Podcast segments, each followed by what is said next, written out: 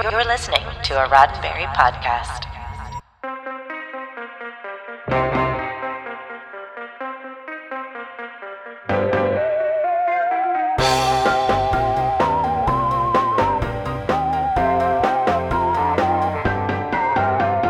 I'm Earl Green, and this is your Sci Fi 5, five minutes of science fiction history for May 11th. Once upon a time in Hollywood, there was a filmmaker who strove to make memorable, impactful, fantastical movies.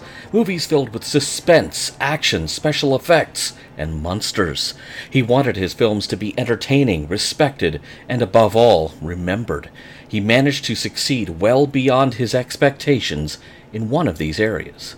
His name was Edward Davis Wood, Jr., and he has gone down in history as the creator of some of the most panned films in all of cinematic history.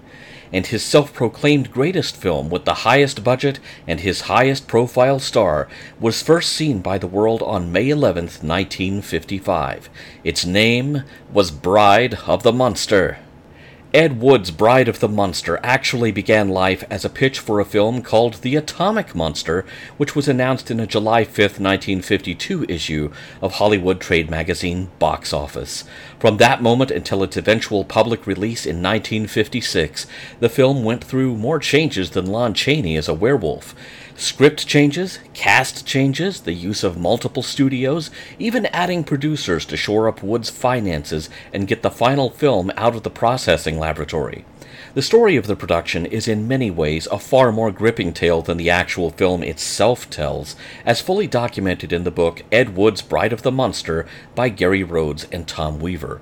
The book includes multiple quotes, photographs, and anecdotes, and is a wonderful source for those seeking a deeper understanding of the making of the film. Let's start with the positives. Bride of the Monster was intended by Ed Wood as a vehicle to return Bela Lugosi to his former superstar stature in Hollywood, and there is ample evidence that Lugosi felt that Wood was doing his best to make that happen. He was the star of the film and had one of the most memorable monologues in his career with his I Have No Home speech in the film. The initial first screening at the Paramount Theater in Hollywood on May 11, 1955, was not an actual premiere. Instead, it was billed as a testimonial benefit or charity event to help Lugosi, who was at the time receiving treatment for alcohol and drug addiction at LA's Metropolitan Hospital. Ed Wood and Lugosi's son made short speeches at the event, and the film did gain Ed Wood entry into the Screen Directors Guild. On the not so positive side, the film was Ed Wood's biggest budget project, reportedly costing over $70,000 to make. In the end, Wood could not afford the financial costs to the film lab working on the final print and had to give up all his remaining financial claims to the movie to producer Donald McCoy in order to get the film released at all. Accusations that Wood somehow stole the infamous octopus prop from Republic Studios have been claimed by some, including in the 1994 Johnny Depp biopic Ed Wood. This claim is widely refuted by several people directly involved in the film.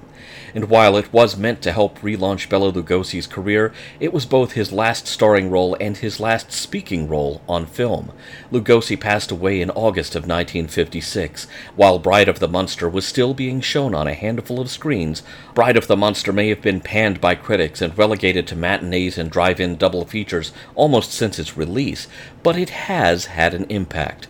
While it tends to get edged out of lists of the top 50 worst films of all time by Ed Wood's more famous Plan 9 from Outer Space, it has been lampooned on Mystery Science Theater, had homages from Voyage to the Bottom of the Sea to Family Guy, and even had Lugosi's famous I Have No Home speech turned into a YouTube challenge.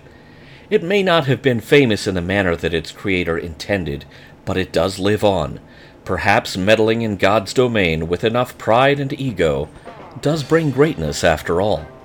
This has been 5 Minutes of Science Fiction History, your daily Sci Fi 5 for May 11th. Sci Fi 5 is produced by Roddenberry Entertainment.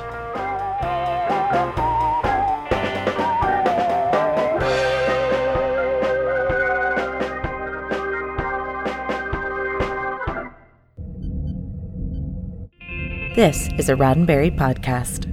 For more great podcasts, visit podcast.roddenberry.com.